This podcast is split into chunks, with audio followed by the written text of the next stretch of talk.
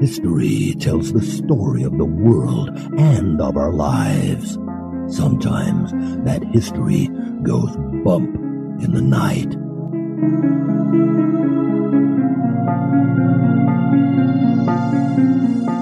Broadcasting from the center of oddity and the supernatural in Central Florida, it's the History Goes Bump podcast. Hello, you spectacular people. Welcome to this 390th episode of the History Goes Bump podcast Ghost Tours for the Theater of the Mind. I'm your host, Diane. And this is Kelly. Kelly, on this episode, we are going to be sharing with the listeners a location that we not only recently visited, but we stayed overnight. We sure did. The 1872 Denham Inn, which is a bed and breakfast in the town of Monticello, Florida. It was a wonderful stay. It was a wonderful stay. It's a very cool house, and the city is really amazing too, full of antique shops. So now we have to return eventually so we can go through those. Absolutely, I agree. I need to find some more old bottles. Before we get into that, we want to welcome into the Spooktacular crew Marilyn, Eric, Jeremy, Spooky Gals Corner, Amber, Amanda, Christina, who spells her name with a CH, David, Carrie with a K and an I and only one R, Lynette, Jonathan, and Chloe. Welcome to the crew, you guys. And now, this moment in oddity.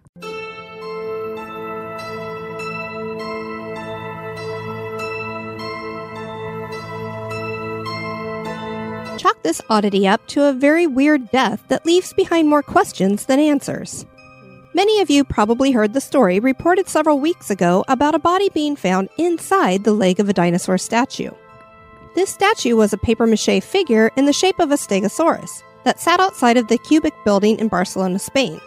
It was being used as an advertisement for an old cinema.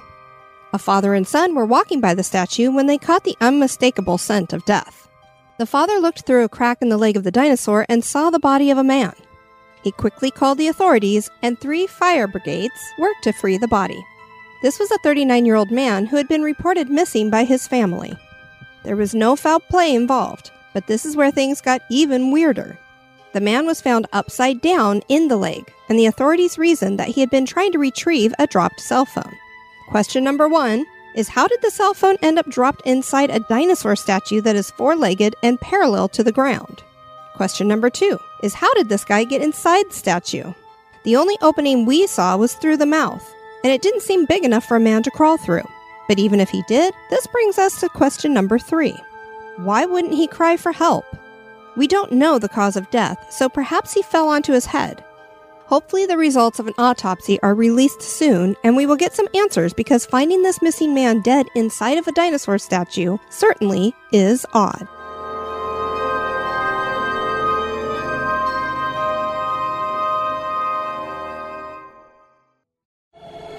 Pull the covers up tight. That chill you feel isn't the air conditioning.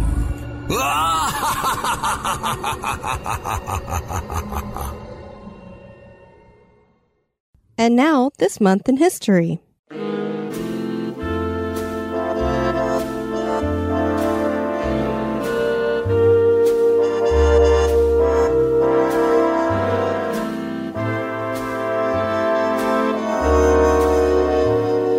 The month of June, on the 7th in 1913, Alaskan missionary Hudson Stuck led the first successful ascent of Denali.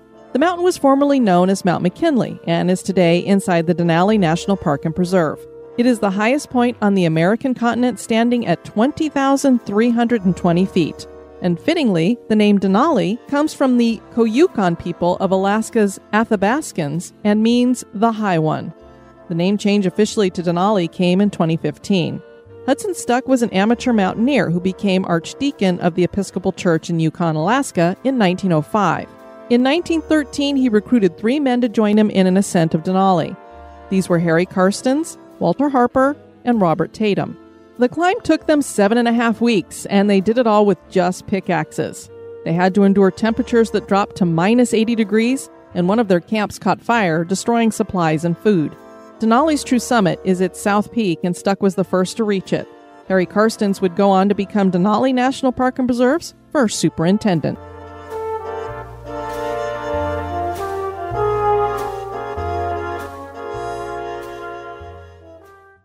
Monticello, Florida has a claim to being the South's most haunted town. The 1872 Denham Inn is located in Monticello. And when we realized we had a chance to pass through on a road trip to New Orleans, we decided to book a night in this bed and breakfast's most haunted room, the Blue Room. On this episode, we'll share the history, haunts, and our investigation of the 1872 Denham Inn.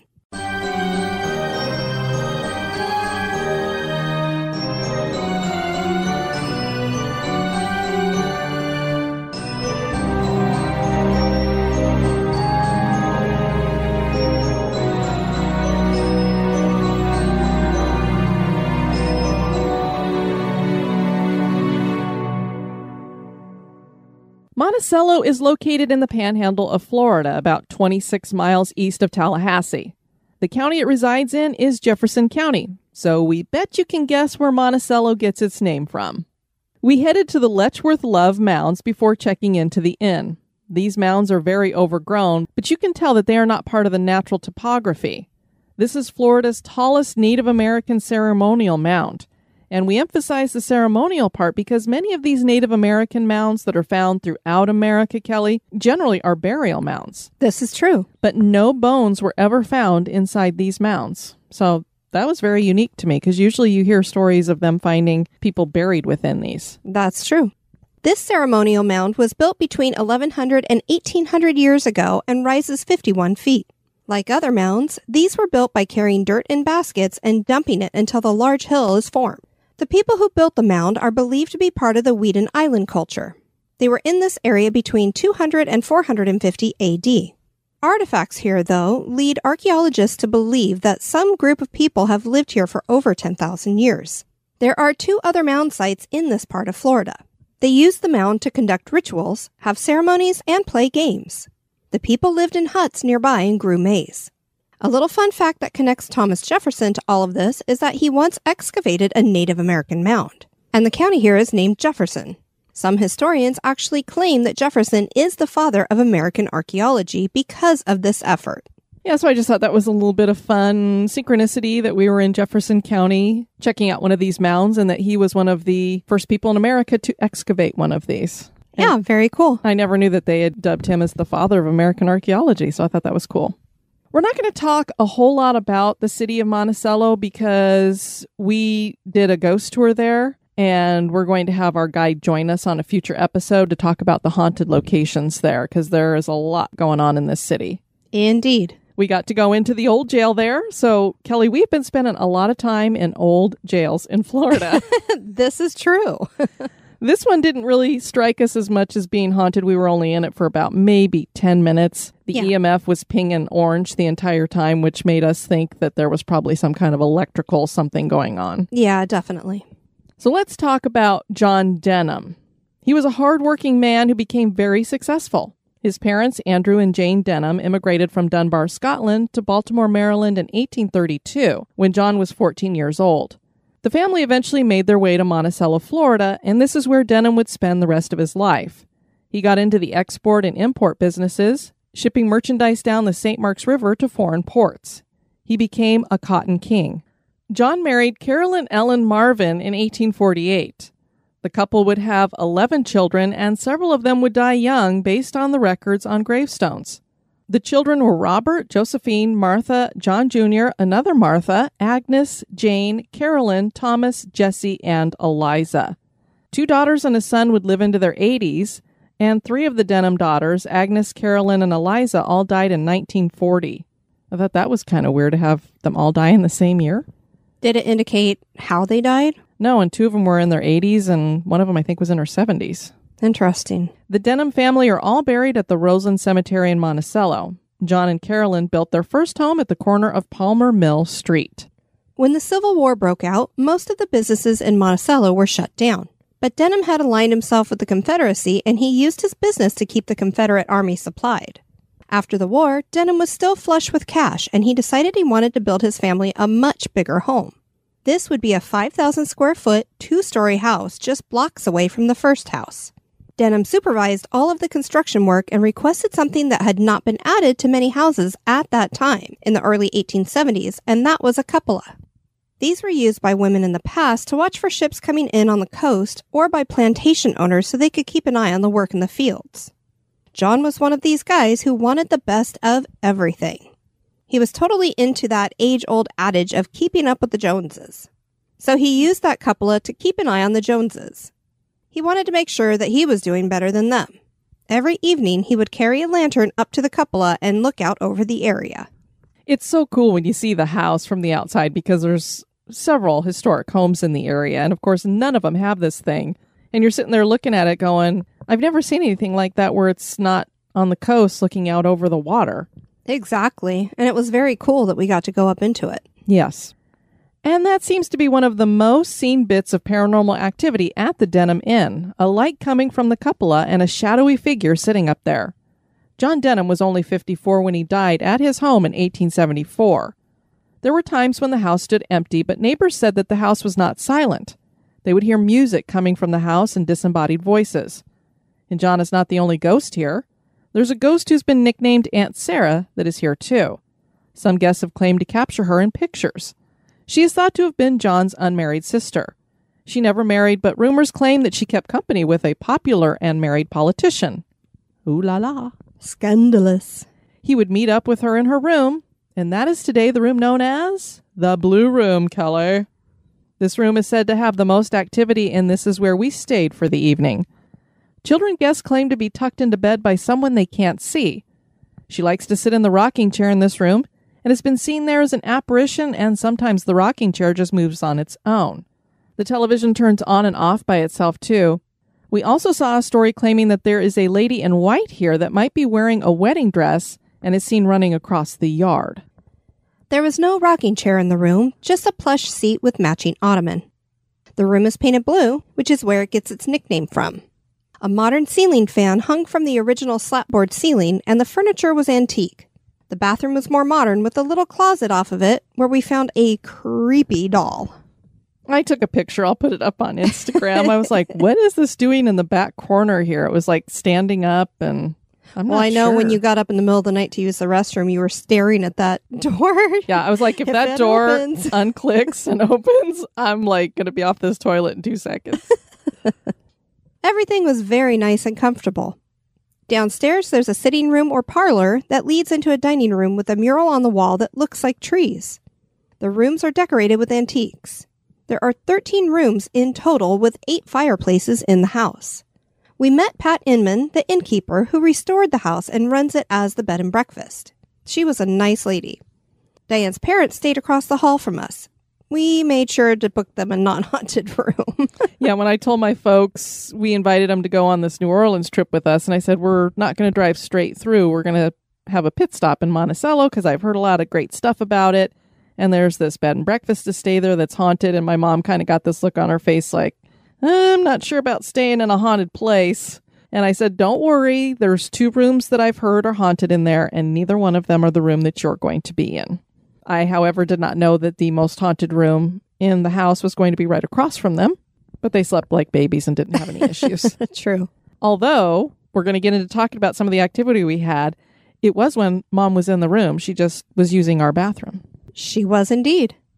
We started investigating after we brought our stuff up to our room on the second floor. So that's where the blue room is located. You go up the staircase. It's one of those wraparound staircases with a little landing in the middle. And then immediately to your left is the blue room.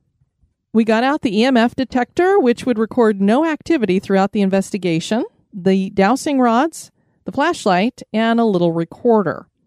I set up the EMF and flashlight right next to each other on the mantle because we had a fireplace in our room, and we asked the spirits to light things up. Then Kelly started using the dowsing rods. All right. Well, let's start over. So, is there someone still here with us? Sorry about the disruption. Cross them for yes. Thank you. Thank you. Can you point them straight ahead again? And we forgot to introduce ourselves. Yes. That's Kelly, and I'm Diane. Yes, I'm sorry, we were very rude. Yes. Can you point them straight away from me Point them straight at me. Can you point like this? so we can ask another question? Yeah, that's great. Keep doing that. All the way up, please. Thank you very Thank much. Are you a man? No. All right, thank you. So are Can you put them both back towards me? Every time after you answer, we have to straighten them out so we can ask There another you go. question. Thank you. So I'm assuming that you are a woman, like us. Yes. Thank you very much. Thank you. That's wonderful. So we think we know one of the women that might be here. Is this Sarah? Are you Sarah? Push them all the way around towards my shoulders on both sides. You do it If on both, so we know for sure that that's a no. Okay, so we're not All right. speaking to Sarah. Okay, thank you. Can you point them back both towards me? So I guess we'd like to know how old you are. Kelly is 48? Almost. Almost. So you're 47 and I'm 49. Are we talking to. S- yes. So are we talking to someone who is in their 40s? Are you in your 40s? Can you cross them all the way if it's yes, please? Or if it's no? That's Thank yes. you. Thank you very much. Can you point them back to parallel? Did you live in this house? Did you live here? Or did you Do you live here? Do you live at this house? Thank you. Yes. Sorry to put that in the past tense. They're saying you're rude. Can you point them back towards me? That's the second time I did it. Yes. Sorry for being rude. I mean, clearly you are living here right now. Yes, We're excited to be guests here in the blue room. indeed we are. Is this your favorite room in the house? Is the blue room your favorite? Took a little minute, but that said yes. Yeah. All right, well, let me ask something really quickly. Are we bothering you by asking questions? Because we don't mean to be rude and we don't mean to bother you. We are bothering you? Okay. Yes. I'm sorry. We will leave you to it. Okay. that was a double yes. Yeah. All right. Well, we're sorry, but thank you for taking a moment Thank to you. speak with us. So, my question for you, Kelly, is were you sensing something that made you ask that? Because we were doing a back and forth trying to identify who we were speaking with with the dowsing rods, and then all of a sudden you're like, let me ask something really quick. I was. Yeah, I, I definitely was getting an overall impression that we were disturbing her. Was it just the feel of the rods, or were you just sensing that in your spirit? A little bit of both. I, I, I started feeling it just with the rod's reactions or the time it was taking them to react and the way that they were moving versus how they began originally. Sure. And then just all overall, just within myself, I could, I could get that feeling. So we just kind of left things alone for a little bit, but we had just a certain amount of time before we were going to be going to dinner. And then we'd be doing the tour. So we weren't sure how much investigation kind of time we were going to have. So it was like, okay, we know that this person doesn't want to talk to us, but we need to get something going here. Well, we did leave the room for a little bit too, and then we came back. We did. So then we started an Estes Method Spirit Box session.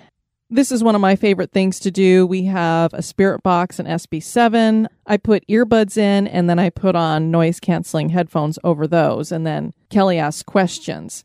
But we did this one a little bit differently because we weren't having Kelly really ask questions, but I wanted to have earbuds in my ears because it's really hard to hear the SB7 unless you have it hooked up to speakers. So I had those in my ears when I was doing this. And immediately when I started it going, I got the name Mike. If there's somebody else that would like to talk with us, you can speak to her through that and she'll tell me what you say. But you don't want to be bothering anybody either. We're always very curious about the history of a place. We want to respectfully learn as much as possible. Mike. So as you heard there, Kelly was doing a little bit of just regular conversing. And then she went into the bathroom to unpack her stuff. She wanted to freshen up a little bit. And I was getting a whole lot of nothing. So it's like Kelly left the room and any spiritual activity left with her. And hopefully they didn't follow me into the restroom. That's always a concern for me. well, they were hanging out with you, I think, because what was really interesting is we thought we were talking to one spirit with the dowsing rods before this. You came out of the bathroom, and all of a sudden, I'm hearing several spirits coming through that spirit box. So it's like you brought the party back with you. I guess so.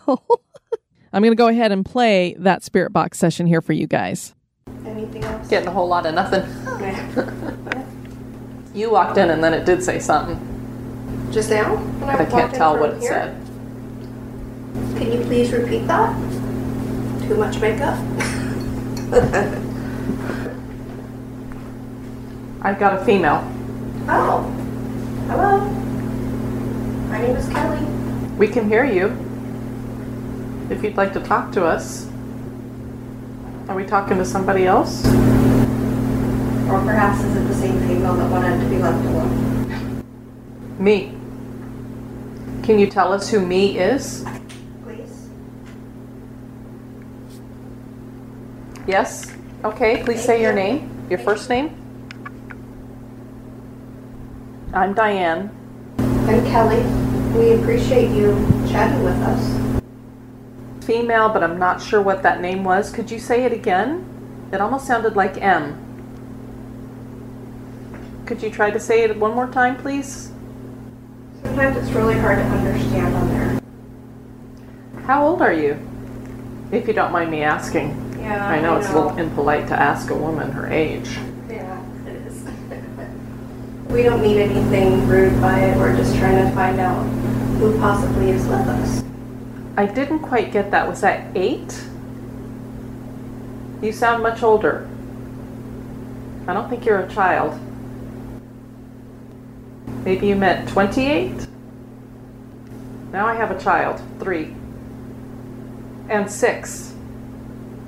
There's two different children's voices. Oh, very cool. I have children, but they're getting older now. So, am I understanding this right that there are three of you with us? And is that a fourth person? How many of you are there? Are there eight of you? Yep. That's a lot of you in this room. It's a little crowded. What would you like to say to us? Any one of you? I got a yep. You can say whatever you like. I heard several of I heard several of you say yes. I wonder if that earlier eight was saying how many were in the room. Maybe. Yeah. Um, I know that was one of the girls. I've heard two distinct female voices. Okay. Oh, I didn't think we were gonna have any children. I yeah, I didn't realize either. So I'm I'm wondering if that first eight was her telling me how many there was in. It was at the same Yeah. female voice twice. Yeah. And then later it was a little bit different female voice. But I definitely heard like two little kids too. And then there's a guy. I don't know who all eight are. If we could get some names, Yeah. that would be nice. Well, you got Mike again. We seem to get Mike often. I know. Are you following us around, Mike? Who are you? Could be. Could you each tell us your names one at a time? You don't have to be shy. We just like to know who we're talking to. But you have to speak up clearly and slowly. Okay, that was one of the women. Could you say your name again? Please.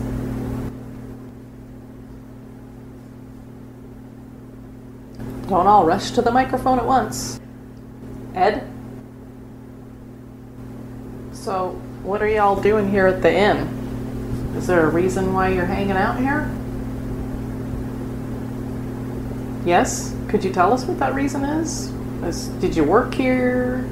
Did you live here? Were you passing? Do you live close to here? Just passing through? It's so funny. I was literally getting nothing until you came out of that bathroom, and now there's a whole bunch of voices.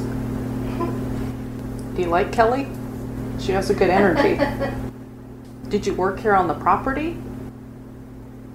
Did you work somewhere in the city? We're gonna walk around the city tonight, Mhm. see all the old historic buildings. So, what do you like to do for fun? any of you.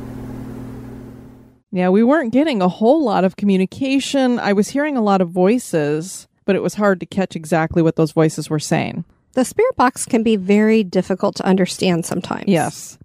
The one thing that's cool is that even though you can't understand what's being said, you can distinguish voices. So that's why I was letting you know okay, I'm hearing someone that sounds female, I'm hearing someone that sounds male. These are distinct voices, they sound different. And what was really cool, the first female voice that I heard was pretty close together the two times that I heard her. Which, if you're thinking, okay, you're cycling through the radio stations, maybe you came across the same voice twice coming out of the radio station, like a DJ or something like that. But this was so close together that it wouldn't have had time to cycle through. Yeah, most definitely not. We possibly had two children. You heard them saying that they were three and six. So I went back to the Find a Grave records and looked up the children because what was interesting is I was like, I don't understand why we have children here, not thinking about the fact that this family had 11 children. So you've got that kind of residual energy there, not to mention that many of them died young. And there is a possibility here that these were some of their children because the Denhams had several of those children who died young. Many of their burials have no birth date, so it's hard to peg who these two could be, but Jane Palmer Denham does have dates, and she was six when she died. And of course, now I can't remember, and sometimes it's hard to distinguish children's gender with their voices. Right. They're when they're young, it's hard to. Yeah. So I'm not sure if it was a, a girl or a boy who said the three and the six, but I find it interesting that we do have a six that matches up with one of the children. And possibly we did have a, a boy who had died young too, and there was no birth date. So maybe he was three. I'm not sure. Because sometimes when they don't put a birth date, it's usually because it was the same day or the same year. So we turned off the recorder and finished our investigation, but it wasn't over for the spirits. It was amazing what happened next. So Kelly's unpacking stuff on top of the bed. And so she's kind of facing towards where the door would be. There was some furniture over on that side of the room, but she is not facing towards the mantle. As I said earlier, we have the EMF detector and the flashlight right next to each other up on the mantle.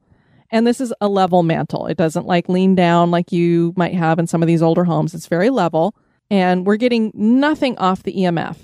And I'd asked if it would turn the flashlight on and off, and we weren't getting anything from that. So I wasn't really paying any attention to that stuff. I'm sitting on the ottoman, which is in front of the fireplace, and I'm facing towards the bed. So I have my back to the mantle. And we have a lamp that's on right next to the bed.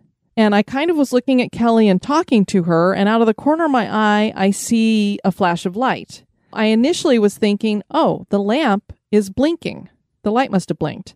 So I look over at it just as I'm seeing this light again, and it kind of blinked away quickly, and then it blinked again. And I'm like, yeah, the lamp is flashing. And then I went, no, the lamp is just staying on, but I'm seeing light. And then I'm realizing, wait, that's like LED light. And then finally, you know, I'm blonde. It takes me a minute. It's a circle of LED light, and my brain goes, that has to be the flashlight. So just as I'm thinking the flashlight is turning itself on and off, I'm spinning around to look at it on the mantle. I hear clink, and there was a little candy dish that's sitting in the middle of the mantle. It was about a foot away from where I'd had the flashlight, and the flashlight is now up against it and off. So I'm like, Kelly, the flashlight just turned on and off twice at least that I saw, and the flashlight had to have rolled, and it rolled into the candy dish and just went tink. yep, it was pretty cool. None of this, of course, recorded on video. We didn't have the audio recorder on so that you could hear the clink, and neither one of us were looking at it. So I was just seeing the flashlight turning on and off because I'm seeing the light hitting the wall in front of me. Exactly. And Kelly, you made an interesting observation as you've been listening back to some of the investigations we've done. It always seems like when we quit doing the investigation is when all of a sudden the flashlight like turns on and we're talking to other people about stuff. It's like, hey, pay attention to me. I'm still here. Exactly. And it's typically right after we finish up with the spirit box session. Also. Yeah. So it's either, hey, still pay attention to us, or I'm going to do a real flamboyant goodbye. Perhaps, yeah. So we are open minded skeptics. So immediately I'm very excited because I'm like, oh my gosh, the flashlight did all this stuff, Right. but I need to test it. Because I'm like, okay, we have the flashlight when you set it up for the experiment, It's set so that it's ready to just turn on if it gets touched. It's not completely off. So if it starts getting jostled or rolled, it could turn itself on Yeah. and off. So you're thinking a flashlight rolling across the mantle, maybe it would turn itself on and off twice as it rolls into the candy dish. So I leave it just as it is. I put it back in the spot that I had it and I just start jumping. I'm like jumping, I'm pounding on the mantle, I'm trying to shift back and forth. I'm trying to do everything I can to make that flashlight move. It was quite entertaining to watch. I'm To sure it was. because it was sitting there for probably a good, I don't know, 20 minutes at least. yeah.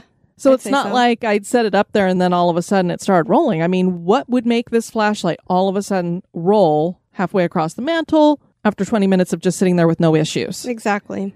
I couldn't get the thing to budge. So then I was like, okay, now I'm going to, I was like touching the flashlight and pressing all around it to see if I could just get the flashlight to turn itself on because it was being jostled. Right. Nothing happened in there. Then I tested it for, let's see how level this is. How well does the flashlight roll? So when I just kind of tapped it lightly with my finger, it would roll a couple of turns and then it stopped. It did not go very far at all. It was just like boom. And it was just however much pressure I put on it to, to roll it is as far as it would go. So clearly we don't have a downward leading mantle that's going to pull the flashlight that way. Correct. So then I gave it a really good push, which got it all the way to the candy dish. So what this told me is not only is there not enough here to just make that roll all on its own, but whatever did touch this and push it gave it a good little shove. Exactly. Man, I wish we'd gotten it on video. I know. it was such great evidence, I thought, and to not actually get to see it right with our eyes and everything, but it sure was cool as I'm sitting there going, huh, the lamp is flashing. No, it's not the lamp flashing. Wait a minute, that's got to be the flashlight. And then hearing clink, and in my head, I'm going, oh my gosh, did it hit the candy dish behind me? And I looked and I'm like, oh my God, that flashlight moved. yeah, it was very cool. We've never had a flashlight move before. No, we have not. The EMF was doing absolutely nothing during all of that. I know. And that pretty much was it. We had no activity through the night. And That we um, know of. We basically slept like the dead. yeah, I did have the spirit box going again for a little bit, and we tried to see if we were talking to John, and it seemed to indicate that we were. And then I asked about his wife, and I was pretty sure I got the name Carolyn to come through, which is actually his wife's name. It was also one of his daughter's names, too. And you didn't even remember that. No. I'd done these notes before we'd gone, so at some point I had seen Carolyn as his wife, Sure. but I didn't know it in the forefront of my brain. Like, if he says Carolyn, I'm going to be like, whoa. I was just like, oh, Carolyn. I think that was his wife's name, but I wasn't quite sure. Very cool. We went off to dinner and met up with Suzanne, one of our listeners. And for those of you who enjoy Cemetery Bingo, she is the creator of Cemetery Bingo. She is indeed. And Suzanne has been with me and listening to this podcast almost from the beginning. And this was the first time that we were going to meet in person. I was so excited to finally get to see her. And we live in the same state. So it's like, how did it take us six years to meet up? Exactly. She also had her son Drew and his friend Arian was with us too.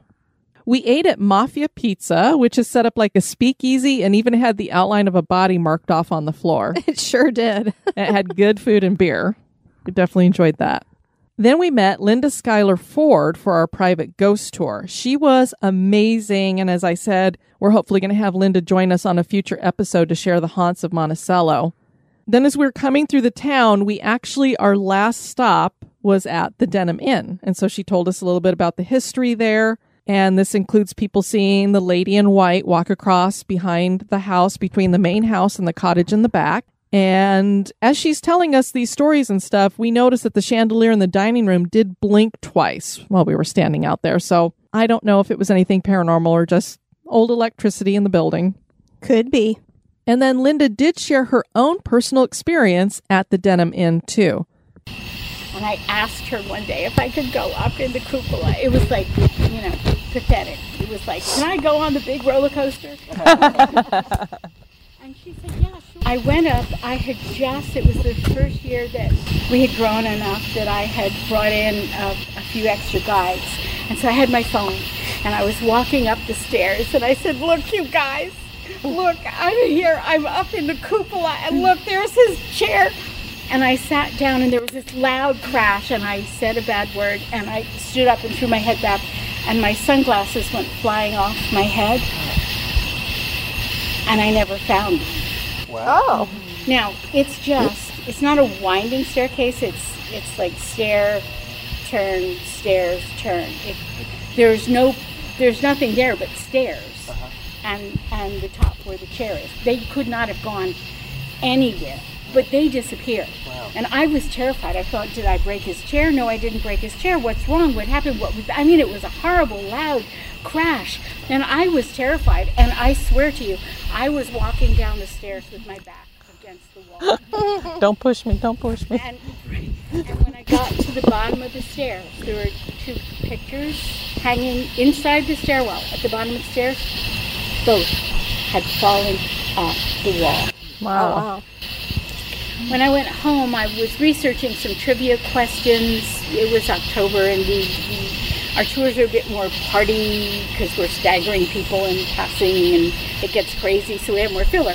So I was I was looking at some trivia questions, and what I came across, one of the questions was, "What should you always do before entering a ghost space?" And the answer was, "Ask Permission. And he sat in the chair. the next time I visited, I opened the door and I called up and said, "Sorry." it was done. Yeah. Yes, indeed. So nothing happened through the night. No spirits woke us up. We had a great breakfast and then got to go up to the cupola. It was stuffy and probably had a great view before the live oaks got so big, and there was a chair sitting in there in case John wanted to have a seat. We didn't sit down. Yeah, we, uh, you know, from Linda's story, we learned our lesson from her story. Exactly. What was really cool is there was another family that was staying in the room that was next to ours, and they actually were the ones who'd opened the door and were up in the couple, and we're like, oh, can we go up there? Yeah, very cool indeed. And the mother and daughter were up there first. And so we just stood up there with them for a bit and we're kind of looking out at everything. And we told them the story that Linda had told us and about how she'd lost her glasses. And as the mom was going down, we were observing there's really nowhere for the glasses to go. No, there wasn't. And there was this like little storage cabinet area that was underneath where the chair was at and everything. And she opened it up and was looking in there and she's like, nope, there's no glasses in here. so it was just kind of fun that they were like, wow, that's weird. And we were like, there is really nowhere that glasses could go to. So we don't know if John just took them or what happened. Yeah, who knows? Is the 1872 Denham Inn haunted? that is for you to decide.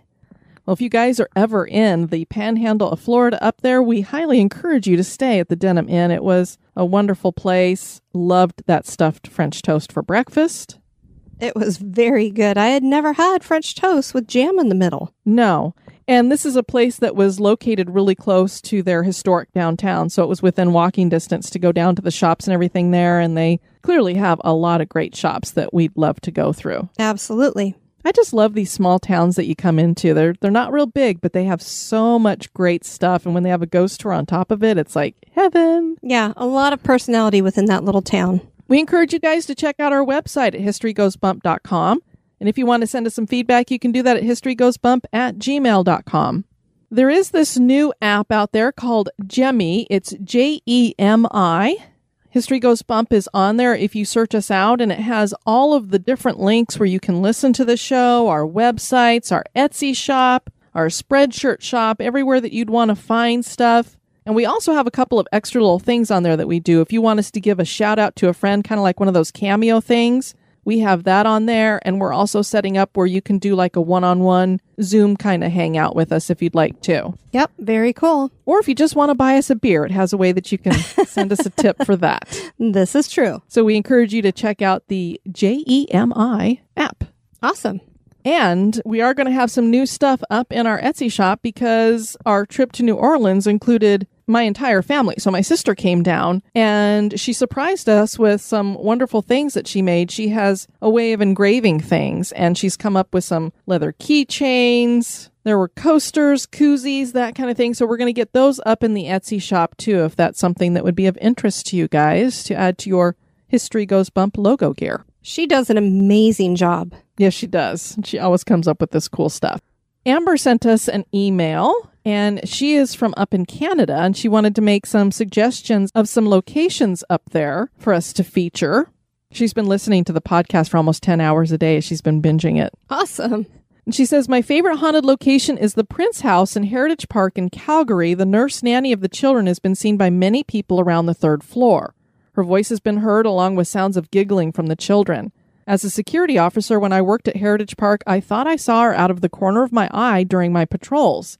They have now closed the third floor of the Prince House to the public, I'm afraid, but people have stated that they still see something looking out the third floor window where the nursery was located. I've also been to the Banff Springs Hotel, which is listed as being haunted, but have not been able to spend the night to find out the truth about it. Very interesting. And then Christina wrote us, and she had a topic suggestion for a future show. Two suggestions.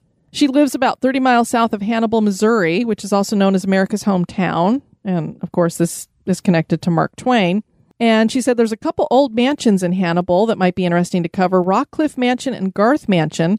She'd been to Rockcliffe once years and years ago for a wedding on the grounds.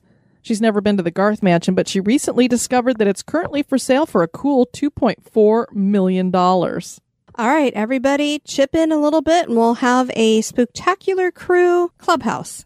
Yeah, hey, we can have a clubhouse in Hannibal. And I mean, Why not?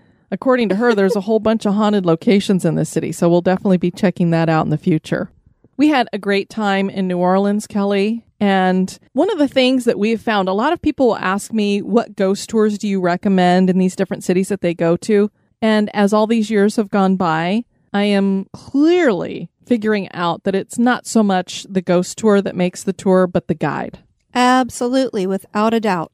Because we got to do a private tour with our favorite ghost tour guide we've ever had in New Orleans. And he switched companies and it was a great tour both times. So it has nothing to do with the companies. No, we we absolutely adore Cedric. He's awesome. We do. And he's going to be joining us on a future episode as well. We were going to try to do an interview while we were there, but we just didn't have enough time with all the family stuff we were doing and everything. But uh, be looking forward to that in the future. Most definitely. I felt bad that we we weren't able to secure that time to be able to do the interview because we had already been talking to him about it, but man, it was just a whirlwind of a trip. And it was really cool this time because when we did it back in December, we all had to wear masks and stuff. But this time we actually could see each other. exactly. It's like, oh, that's what you look like. And he had vampire teeth. So He does. it was very, very different to have his mask off. it was very entertaining. He's theatrical, but in a down to earth way. And I'm happy to say we found through our tour through New Orleans, we were there in December when there was hardly anybody there. We were on Bourbon Street where there was hardly a soul on the street, which you are never going to find in New Orleans. Definitely not. Usually it's wall to wall people. New Orleans in June of 2021 is fully back to normal. Yeah, totally different story. yeah, it's there's tons and tons of people there partying. It was it was a good time. We got out of that region early because we're not party animals, but We had a great time. yeah, great food, great music, and it was the first time that my side of my family, my sister and her family, my parents had ever been there. It was the first time for your boys who joined us up there. It was. So everybody had a really good time. Good time was had by all. We want to thank you guys for tuning in to this episode. I've been your host, Diane. And this has been Kelly. You take care now. Bye bye. This episode has been brought to you by our executive producers. If you would like to become an executive producer of the History Goes Bump podcast and keep it going, help us out with our expenses, you can do that by heading over to the historygoesbump.com website. And over in the right hand column, there's a place where you can either send a one time donation or set up to subscribe to the show. You can do that either through PayPal or Patreon. And when you sign up to support the show, there are over 200 bonus episodes that are available to you. So if you've listened to all of the regular episodes, there's much more to listen to. It features other haunted locations and topics. And thank you so much to those that support us financially. We would not have the ability to do this podcast without that financial support. Yes, absolutely. We greatly appreciate our executive producers. Most definitely. Sweet dreams.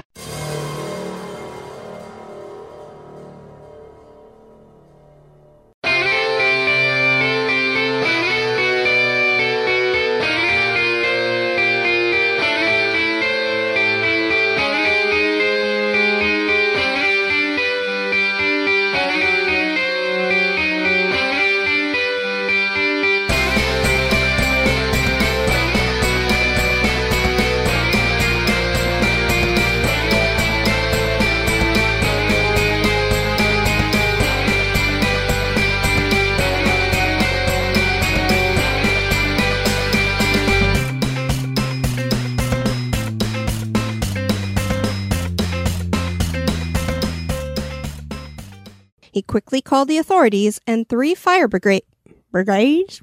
Brigades, bring the brigades. He quickly called the authorities and three fire brigade. it's a tough word. Thanks. Hopefully, the results of it. what was that? It's a mouth fart. So he used that cupola to make an eye. To make an eye? what? Make an eye, keep an eye. Doesn't matter. He's making Kelly. eyes at somebody. He's making yeah. The room is painted blue, which is where it gets.